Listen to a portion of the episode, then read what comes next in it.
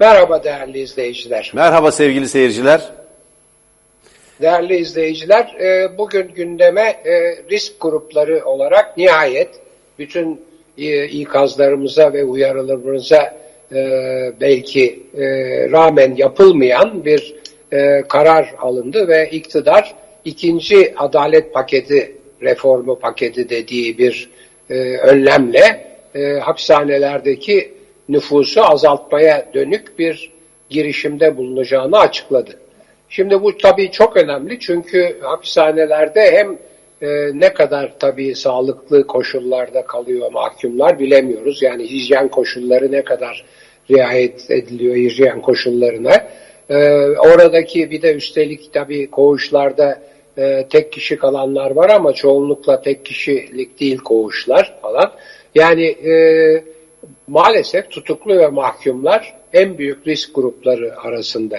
E, ona ilişkin bir e, girişimde bulunulduğuna ilişkin haberler var. Fakat bu haberler tabii ne kadar gerçekçi, kimleri kapsayacak? Ben hemen bir şey söyleyeyim. E, AKP döneminde aslında e, özel önlem sayılması gereken tutuklu yargılanma genel tavır haline geldi iktidarın baskısıyla. Yani evet, yargıç maalesef. özel bir maalesef. Şey, evet özel bir şey kurdular. Böyle sulh ceza yargıçlığı diye mahkeme de diyemediler onlara yargıçlara. Kim önüne getirirse içeri atıyorlar. Şimdi e, çok basit. E, bir defa derhal tutuklu yargılanan bütün sanıkları serbest bıraksınlar. Yani bunların yurt dışı yasağı var, bilmem ne var. Hatta ev hapsine bile alabilir. Yani tutuklu yargılama eğer çok akıllarına e, yani tutuklu yargıla, yargılananları tahliye etmek çok akıllarına yatmıyorsa ev hapsi diye e, tutukluluğu, tutukluların hapsedilmesini ev hapsine çevirsinler cezaevlerindeki hapis yerine. Yani bir defa tutukluların derhal salı verilmesi bir çözüm olabilir. Çünkü çok sayıda var herhalde bunlar. İki, e, yine e, Cumhurbaşkanı partili olduktan sonra e, Cumhurbaşkanlığının, tarafsız Cumhurbaşkanlığının korunması için e, kullanılan ceza yasasından mahkum olanlar ve onların bir bölümü erteleniyor, önemli bir bölümü erteleniyor ama ertelenmeyenler var filan. Onlar da otomatik olarak bir serbest bırakılsın. Yani e, adalet mekanizmasının AKP iktidarının baskısıyla yaptığı yanlışları bu vesileyle düzeltme olanağı var. Bu bir. İki, e, Tabii sağlık personeline ilişkin dün gece saat 21'de yapılan Türkiye çapındaki alkış e, eylemi çok etkiliydi. İktidar da buna e, destek verdi. Sağlık Bakanı da bunu söyledi meclisteki konuşmasında zaten. Bu gece de o devam edecek. Sağlık personeline sadece alkış ve moral değil, aynı zamanda maddi olanaklar. Yani hem onlara para verilmesi lazım hem de daha önemlisi şu anda çok yerden haber geliyor. Ee, çeşitli teçhizat yani korunmaya ilişkin teçhizatları eksik. Onların hızla tamamlanması lazım. E tabii bu arada e, hiç kuşkusuz karantinaya alınanlara test yapılması gibi de bir gereklilik var ortada. Yani insanları karantinaya alıp ne bekletiyorsunuz? Yani belli bir süreden sonra, bir haftadan sonra filan testlerini yapmaya başlamak lazım. En son olarak ekonomik tedbirlerin ne yazık ki emekçilere ve günübirlik çalışanlara e, hiçbir şey getirmediği, tam tersine müteahhitlere destek verdiği dün bu programda e, açıkça belirtildi. Böyle bir gelişme var. Hız maalesef çok çok e, büyük bir hızla artıyor. İtalya'nın 10 günlük e, 10 gün sonraki e, enfekte olmuş insan sayısını aşmış durumdayız. O da bir e, çok ciddi bir alarm Türkiye için. Biraz daha ciddi olmak lazım. Hatta ben çok karşıyım e, sokağa çıkma yasağına ama yani o kadar hızlı yayılıyor ve insanlar o kadar duyarsız ki işte gördüğünüz adam gitmiş cami kapalı diyorlar hala bilmem ne diyor. Neyse işte yani belki o bile düşünülebilir. Evet efendim benim söyleyeceklerim açarken bu kadar. Hocam ben e, katılıyorum söylediklerinize. Şimdi İtalya'daki vaka sayısını e, çok aştı, e, daha doğrusu aşma potansiyelinin bulunduğu ortaya çıktı. Şimdi artış hızına e, bakılırsa eğer geometrik bir yükseliş halinde ve bu hızla devam ederse e, herhalde e, eğer Türkiye'yi bir Avrupa ülkesi sayabilirsek ki e, çok tartışmalı bir konudur bu. E, çok kolaylıkla sayılabilecek durumda değil artık. E, ama öyle kabul edelim. Birçok kurumuna üye çünkü. Avrupa'da en fazla e, e, koronavirüs vakasının olduğu ve en fazla belki de çok hiç istenmeyen ölümlerin gerçekleşeceği ülke olmaya aday bir durumda Türkiye. E, bunun nedeni de siyasi iktidarın bu konuyu yeterince ciddiye alıp e, çok hızlı bir şekilde önlemler alarak toplumu bu konuda uyarmaması ve düzenlememesiydi. Hala camilerin açık olduğunu unutmayalım. Din görevlileri canla başla yurttaşları ikna etmeye çalışıyorlar ama çünkü siz yıllarca İsmet İnönü'yü e, camileri kapattı diye yalan bir propagandayla suçlamaya kalkacaksınız ki savaşta ki cihat da sayılabilir bu. Emperyalizme karşı savaşta ve İkinci Dünya Savaşı sırasında silah deposu ve erzak deposu olarak kullanılan birkaç dini bina, e, bina dışında hiçbir caminin kapatılması ya da ahır yapılması söz konusu değildir. Camiler ahır yapanlar keşke Yunan kazansaydı demişlerdi ya işte o Yunan işgal kuvvetleridir. E, böyle bir yalanla uzun süre propaganda yaptıkları için bugün camiyi kapatmış bir iktidar olmaktan da son derece korkuyorlar. Dolayısıyla ortada e, siyasi iktidarı e, bilimsel e, gerçekler yani bilim ve akıl değil hala e, ideolojik ön yargıları yönetiyor. O ideolojik ön yargılarında dincilik olduğu son derece açık. Biz esas olarak böyle bir tehlikeyle karşı karşıyayız. Yani siyasi iktidarın akıl ve bilimin gereğini bir an önce yapması gerektiğini düşünüyoruz. Bazı önlemler doğru ve biz bunları destekledik buradan. Desteklemek konusunda da hiçbir tereddüt göstermedik. Şimdi bu alkış eylemini de siz iktidarın desteklediğini söylediniz hocam. Evet karşı çıkmadılar ve fakat yandaş medya çok tedirgin oldu. Çünkü Susurluk skandalı sırasında Türkiye'de derin devlete karşı, kontur gerilleye karşı mücadele eden bu ülkenin cumhuriyetçileridir, bu ülkenin ilericileridir, bu ülkenin yurtseverleridir, bu ülkenin solcularıdır, bu ülkenin muhalifleridir. Onlar Susurluk skandalı, derin devlet ve bugünkü AKP iktidarının yolunu döşeyen, yolunu döşeyen DYP Refah Partisi koalisyonuna karşı yürüttüler önemli ölçüde. Büyük ölçüde. Hatırlayın hocam o zaman o günleri. Tabii tabii. Yani Doğru. o zaman Tayyip Erdoğan iktidar partisinin il başkanıydı, belediye başkanıydı.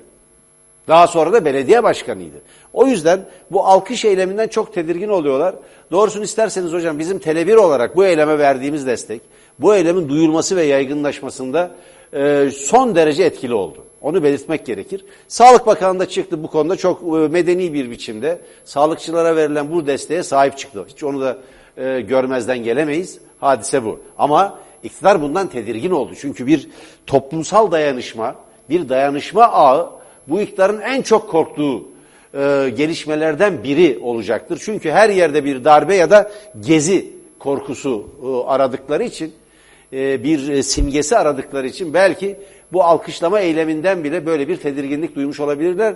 Nitekim yandaş birçok yazarın ve birçok gazetenin e, yayınlarında bunu çok somut olarak gördük.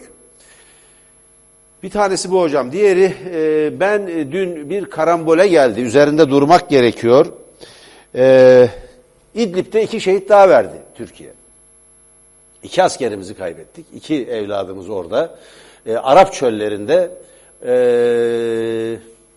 yaşamlarını yitirdi. Yani hiç kimseyi de incitmek istemiyorum niçin orada oldukları, neden orada bulunduklarını hiçbir zaman öğrenemeyecekler.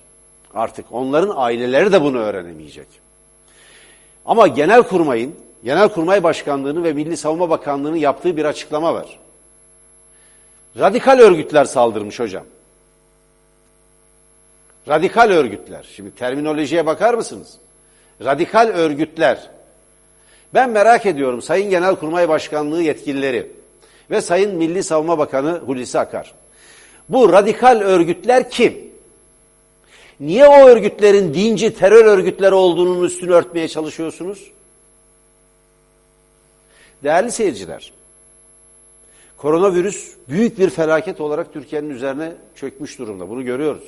Hep beraber ulusal dayanışmayla, toplumsal dayanışmayla iktidara rağmen, gerekirse iktidara rağmen bu hastalıkla mücadele edeceğiz. Bundan hiç kimsenin kuşkusu olmasın. İktidarın da doğru yaptığı noktalarda yine hiç kimsenin kuşkusu olmasın.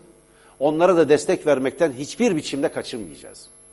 Ama İdlib'de olup bitenler, Suriye'de olup bitenler bu arada karambole e, geliyor. Radikal unsurlar. Ben buna takıldım. Kim bu radikal örgütler? Söyleyelim buradan. Heyet Tahrir Şam örgütü. HTŞ. Hocam hatırlayın defalarca burada El Nusra ve HTŞ'yi terör örgütüdür. Bunları terör örgütü olarak görmelisiniz dediğimiz halde AKP iktidarı bu örgütleri terör örgütleri listelerinden çıkarmak için uğraşıyorlardı. İşte Türk askerlerini şehit eden o dinci terör örgütü HTŞ'dir. Heyet Tahrir Şam. Siyasal İslamcı, şeriatçı terör örgütüdür.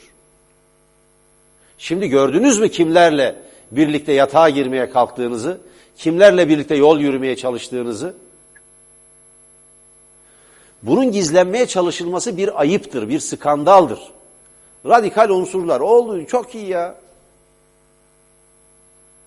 PKK olunca hemen adı söyleniyor. Ya da başkası olunca hemen adı söyleniyor. Kim yardıma geliyor Türk askerlerinin onu da söyleyelim. Kat, daha büyük bir katliama dönüşecek aslında saldırı. Değerli seyirciler, Rus Hava Kuvvetleri ve Suriye jetleri geliyor. HTŞ cephesine, HTŞ saflarını bombalıyorlar ve püskürtüyorlar. İki tane de ağır yaralı var, bir tane açık, yani bir tane ağır yaralı var ve başka yaralı askerlerimiz de var.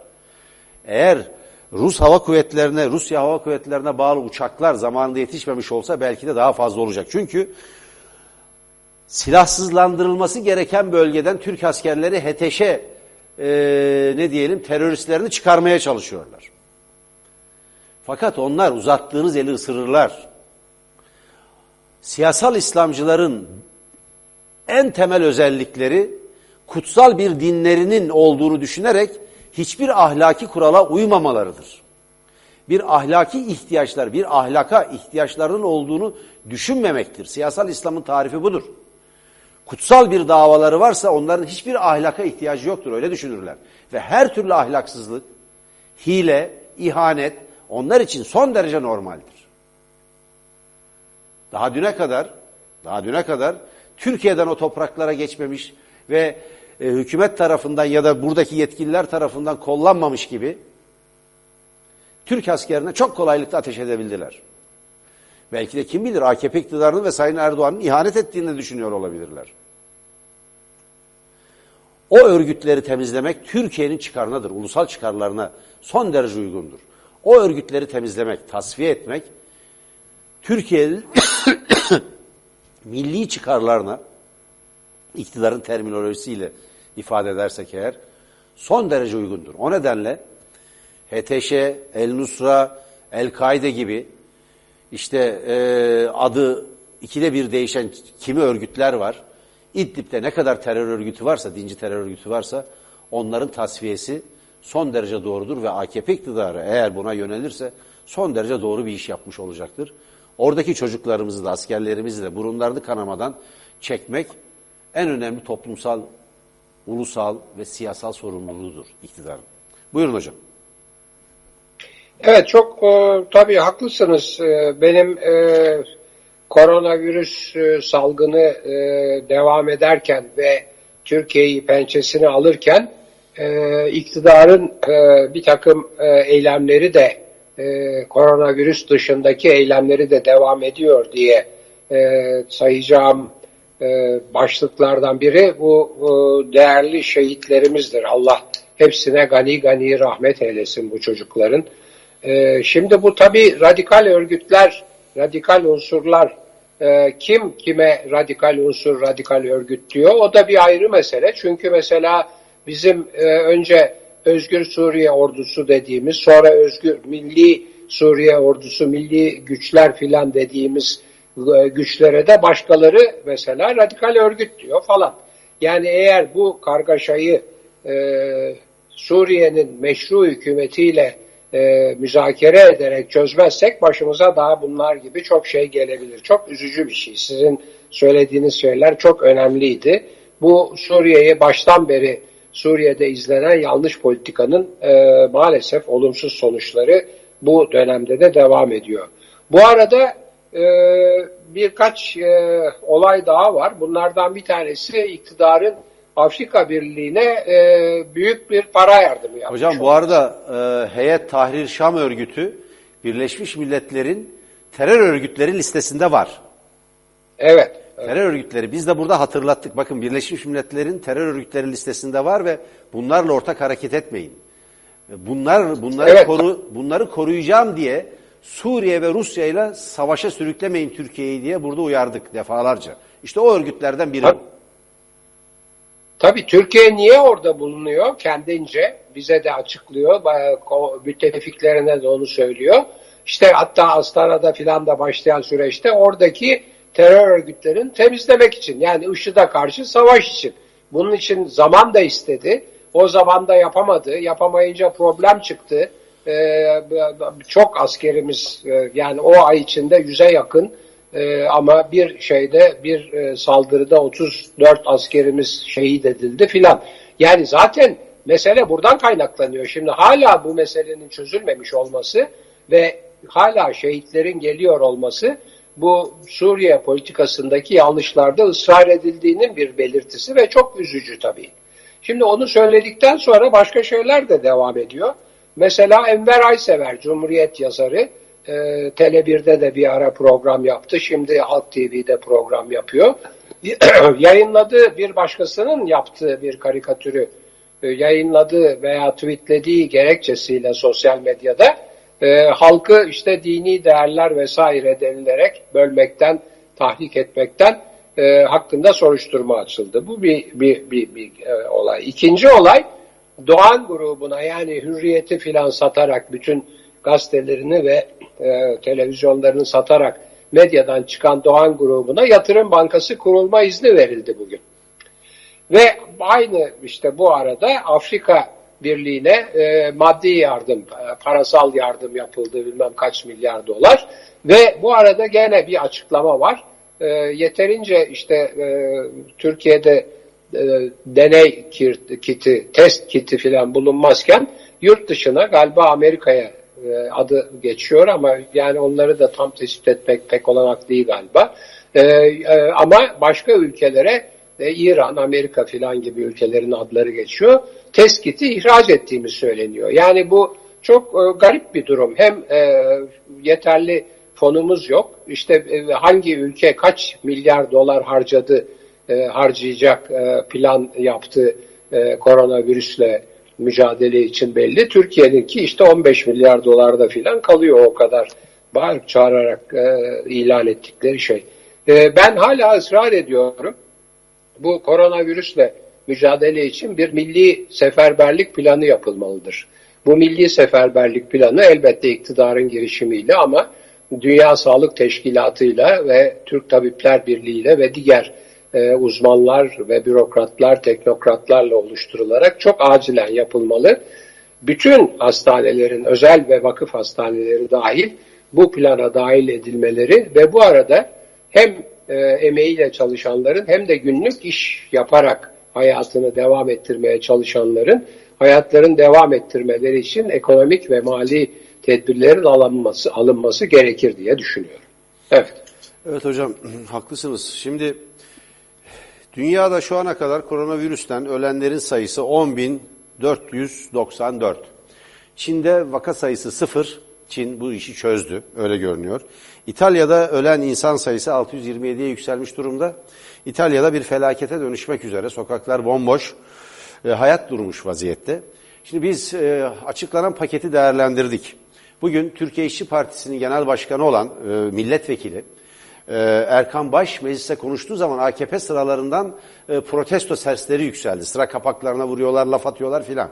Çünkü Erkan Baş e, mecliste ki biz haberi geniş olarak verdik doğru bir şey söylüyor. Mesele o. O paket yeniden müteahhitlere nasıl rant yaratırım paketidir. Beton paketidir. Betona yatırım yapan bir pakettir. Şimdi şöyle bir çağrı yapılamaz mı? Ev kirasını ödeyemeyen yurttaşların kiralarını devlet üstlenmelidir. Devlet bu nedenle vardır. İşini kaybeden ya da kaybetme riski, e, riski olan insanların ücretlerini devlet ödemelidir. İşsizlik fonundan ödemelidir. ödemelidir. Devlet bu nedenle var. Kanada'da, İtalya'da, İngiltere'de, Fransa'da başbakanlar çıktı ve açıkladılar. Siz parayı düşünmeyin dediler. Çok önemli bakın Kanada Başbakanı çok net 83 milyar dolar ayırmışlar. Siz parayı düşünmedi, düşünmeyin dediler. Sağlığınıza bakın, kendinizi korumaya çalışın. Parayı bulmak ve bu hastalıkla mücadelenin finansmanını sağlamak bizim görevimiz. Evet çünkü işini kaybeden insanların ücretini ödemek, kirasını ödemeyen, ödeyemeyen insanların kirasını kirasını ödemek, onların e, alışveriş yapmasını ve zorunlu ihtiyaçlarını karşılaması için bir altyapı oluşturmak devletin görevidir. Siz 60 yaş ya da 65 yaş üstüne kolonya ve maske öneriyorsunuz. Şaka gibi bu. Gerçekten şaka gibi. Bütün AVM'leri kapattılar. Beyaz yakalı son, son derece çok sayıda işçi var. Birçok yer kapanıyor. Ve e, işveren ücretsiz izne zorluyor insanları. Şimdi bakın burada işvereni desteklemek aslında emekçiyi desteklemektir. Emekçinin ve işverenin ihtiyacı, çıkarı ortaklaşmış vaziyette. Fakat işçiyi işverenle saç saça baş başa, boğaz boğaza bıraktılar. Şimdi burada sendikaların, özellikle büyük işçi sendikalarının, konfederasyonların, meslek örgütlerinin bu yönde iktidara baskı yapması gerekiyor. Bu iktidar esas olarak halkı korumalı, emekçileri korumalı, yoksulları korumalıdır. Buna dair tek bir planı yok. O nedenle mecliste damarlarına basılmış gibi zıpladılar yerlerinde. Ya halkı desteklemek, emekçiyi desteklemek, kirasını veremeyenin kirasını vermek, işini kaybetmek üzere olanın işini kaybetmesini engellemek, işten çıkarmayı yasaklamak ve dolayısıyla onların e, ne diyelim mesela vergileri ertelemek, Dolayısıyla Türkiye'de işverenleri de rahatlatacak bir dizi önlem aynı zamanda emekçileri de kuşak, kucaklayacak şekilde düzenlenebilir. Bunu bile planlamış değiller. Dolayısıyla ortada akılla yönetilen bir şey yok. Sizin sözünü ettiğiniz cezaevleri meselesine gelince. Şimdi terör suçluları dışındakileri e, serbest bırakmak gibi bir yaklaşım var. Valla terör suçu, kim terör suçlusu bu çok belli değil bu ülkede. Hülya Kılıncı terör örgütüne yardım ve yataklık yapmak, deşifre etmek, devlet sırlarını diye tutukladılar. Barış Yark, e, Barış Pehlivan'ı, Barış Yark, arkadaşı Allah korusun yani bir de o tutuklanmasın tabii.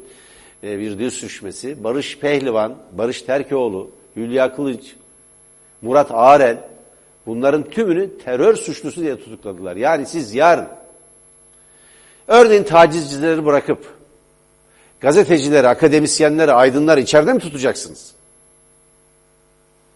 En azından tutuklular bakımından tablo şudur. Bir kişi hakkında ki şüphelidir onlar çünkü. Şüpheliler hakkında kesin hüküm verilene kadar onlar masumdur. Şüphe sanık lehine yorumlanır. Dolayısıyla eğer bir serbest bırakma, evinde gözaltında tutma uygulaması yapılacaksa ya bu bütün tutuklular için uygulanmalıdır veyahut başka bir çözüm bulunmalıdır. Burada da bir şey var. Ee, burada da ciddi bir sorun var hocam. Evet aynı kanıdayım. Ee, demin e, nasıl Suriye'deki e, efendim radikal unsurlar, radikal örgütler lafı tanımlanmamış bu hükümet tarafından, bu iktidar tarafından diyorsam e, aynı şey tutuklu yargılananlar hatta belki hüküm giyenlerin de önemli bir bölümü için söz konusu onlara terör örgütü suçundan, terör örgütüne destek verme suçundan e, soruşturma açılmış veya ceza verilmiş ama aslında baktığınız zaman doğrudan bir terör örgütü ilişkisi veya terör örgütüne katılma bir eylem görünmüyor. Şimdi bu açılardan bu paketin çok ciddi olarak gözden geçirilmesi gerekli. Belki de e, pek çok insan bunu söylüyor. Bu koronavirüs salgını dolayısıyla bugüne kadar yapılan adli hatalardan ve hukuk devletinin tahrip edilmesinden bir e, dönüş olana, bir yani böyle şeyi kurtararak, e, durumu kurtararak bir dönüş olana e, veriyor iktidarı ama bilmiyorum bu iktidar o olanağı kullanacak mı? Yani gerçekten e, acaba hukuk devletine karşı e, gördüğümüz erozyonu durdurabilecek mi ve yapılan haksızlık ve hukuksuzlukları önleyebilecek mi? Evet. Hocam bir başka gelişme daha var. Önemli buluyorum bunu. Şimdi Kılıçdaroğlu'nun Cumhuriyet Halk Partili belediyelere bir talimatı var. Hükümetin yapmadığını, iktidarın yapmadığını yapıyor ve diyor ki vatandaşın su, elektrik ve doğalgazını borçlarından dolayı kesmeyin. Ve bütün CHP'li belediyeler bunu uygulayacaklar. Ve yine CHP'li belediyeler hiç kimseyi işten çıkarmayacak. E, muhalefet e, partilerinin elinde olan diğer belediyelerin de yani İyi Parti'nin, Saadet Partisi'nin, HDP'nin de benzer bir yolu izlediğini e, düşünüyorum ben, izlediğini biliyorum. Dolayısıyla ortada şöyle bir tablo var. Siyasi iktidar e, AKP'nin elinde ama toplumsal iktidar muhalefete geçmiş durumda. İkili bir iktidar hali var burada. Şimdi bunu normal olarak düşünmesi gereken merkezi iktidar. Merkezi iktidar olması gerekirken mesela bu nedenle bu belediyelere soruşturma bile açabilirler. Mesela Sayıştay üzerinden denetim yapıp ceza bile kesebilirler. Biliyorsunuz çok önceden Dikili Belediye Başkanı suyu e, e, SHP'li, CHP'li belediye başkanı içme suyunu e, ücretsiz yapmak istediği için hakkında soruşturma açılmış ve ceza verilmişti. Ceza aldı. Bildiğiniz şekilde ceza aldı. Kamu kaynaklarını israf etmekten. Yani halka bedava su vermek, kamu kaynaklarını israf etmek kategorisine girdi. Şimdi e, Kemal Kılıçdaroğlu'nun partisine bağlı bütün belediyelerin koronavirüs e, hastalığıyla mücadele sonuçlanana kadar su, elektrik, doğalgaz ve diğer borçlarını zannediyorum konut vesaire borçları da e, buna dahil galiba. E, diğer borçlarının e, hem tahsil edilmemesi hem bu borçları nedeniyle bu hizmetlerin kesilmemesi yolunda bir talimat verdiği ve bunun parti tarafından bir karara dönüştürüldüğü biliyor, biliniyor.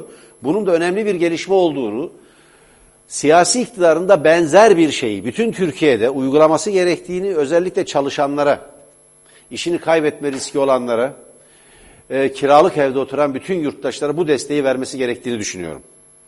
Amerika Birleşik Devletleri evet. bütün yurttaşlarına biner dolar dağıttı. Bin dolar. Sembolik Doğru. olarak Murat siz... Ağrel'in bir mektubu vardı. Murat Ağrel'in mektubunu okuyacaktınız. Evet. Doğru hocam. Siz bu konuda ne diyorsunuz? Biner lira verse bu iktidar yıkılır mı sizce? Hazine mi boşalır? Ne olur?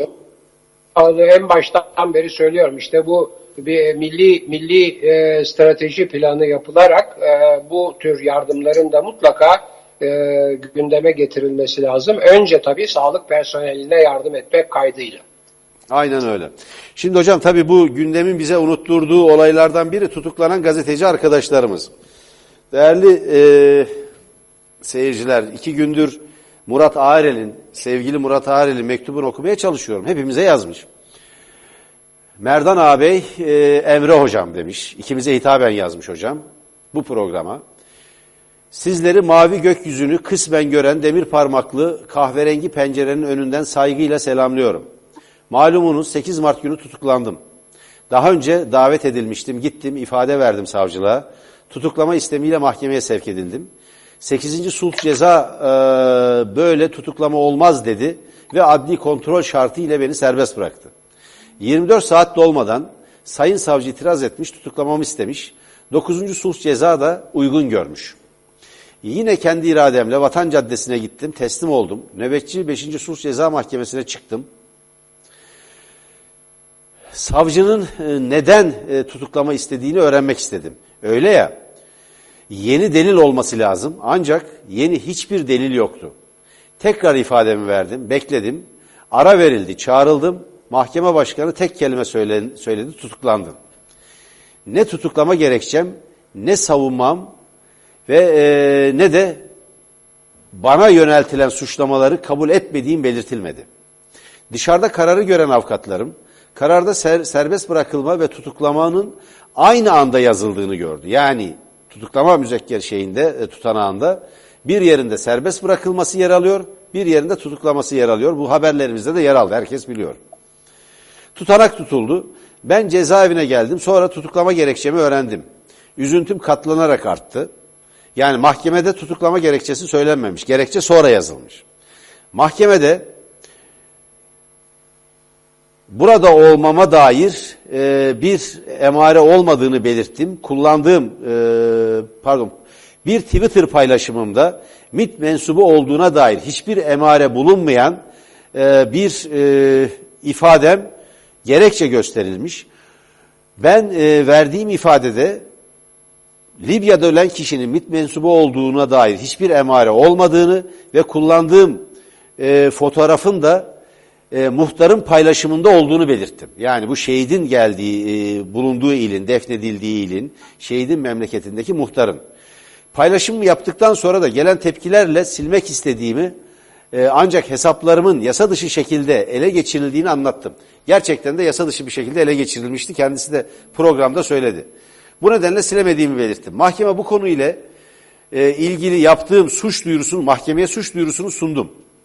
Daha önce hem savcıya hem de 8. Sulh Ceza Mahkemesi'ne aynı dilekçeyi vermiştim. Ne oldu biliyor musunuz? Mahkeme başkanı kararında UYAP'ta e, savcılığa yaptığım başvuruyu görmediğini, tweetimi silme girişimini de e, delillerin e, karartılması olarak nitelendirmiş. Sunduğum delillere de kalitesiz deliller diye reddetmiş delilleri. Sonuçta tutuklandım. Hukuki bir karar olmadığını, asıl nedenin son kitabım olan Sarmal olduğunu çok iyi biliyorum. Aslında tutuklanan ben değilim. Ne fikirlerim ne de e, gerçekler asla saklanamaz, tutuklanamaz. Tutuklanan halkın haber alma hakkıdır. Gerçeklerdir. Yoksul halkın paralarının e, kimleri zengin ettiğini açıkladığım haberlerimdir, yazılarımdır, kitaplarımdır. Bugünlerde geçecek ve yazıp anlatmaya devam edeceğim. Sizin nezdinizde tüm dostları sevgi ve saygı ile selamlıyorum. Silivri 9. kısım C3 Koğuş 18 Murat Arel 16.03.2020 Mektubu bu sevgili Murat'ın hocam. Evet, kendisine e, bu haksızlık ve hukuksuzluğu bir an evvel bitmesi için e, dileklerimizi sunuyoruz. E, hepinize koronavirüsle mücadelede e, başarılar özellikle sağlık personeline diliyoruz ve e, işte kişiliğinizi, haysiyetinizi, sağlığınızı koruyun diyoruz ve dilerim pazartesi günü sağlıklı bir biçimde yeniden buluşabiliriz. Hocam kapatmadan önce ben e, Tele1'e bu dönemde özellikle yüksek destek veren bazı dostlarımızın isimlerini okumak istiyorum. Teşekkür etmek istiyorum destekleri nedeniyle. Yavuz Bey'e, e, Kaya Bey'e, Yakup Bey'e, Nülfer Hanım'a, Uğur Bey'e, Sera ve Taşkın çiftine, e, Adil Bey'e, Vahdet Bey'e, Kadim Bey'e, Sakine Hanım'a, Eren Bey'e, Aysel Hanım'a, Suat Bey'e, Tüfekçiler çiftine, Ali Osman Bey'e, Sayın Saatçi'ye, Yasemin Hanım'a çok çok teşekkür ediyorum. Bizi bu dönemde de yalnız bırakmayan ve bizi deste bize destek veren, e, kanalın yayınlarının sponsorluğunu üstlenen e, bu seyircilerimize çok çok destek ediyoruz. E, çok çok teşekkür ediyoruz. Bu destekler devam ettiği sürece Tele1 de ekranını karartmadan gerçekleri açıklamayı sürdürecektir. Pazartesi görüşmek dileğiyle biz e, burada olacağız. Bu yayınları sürdüreceğiz. Halka aydınlatmaya, e, koronavirüsle ilgili gerçekleri paylaşmaya ve e, kötülüklerle mücadele etmeye ve ortak iyiyi büyütmeye, ortak değerlerimizi savunmaya devam edeceğiz. Hocam biz buradan sağlıkçılara birer alkışla bitirelim. Evet. Ben saat 21'de Evet. Bütün seyircilerimizi bugün saat 21'de de pencerelerinden, balkonlarından koronavirüse karşı hayatlarını ortaya koyarak, kendilerini risk ederek mücadele eden bütün sağlık emekçilerini ve sağlık personelini, doktorlarımızı alkışlamaya davet ediyoruz. Hoşçakalın. Görüşmek üzere.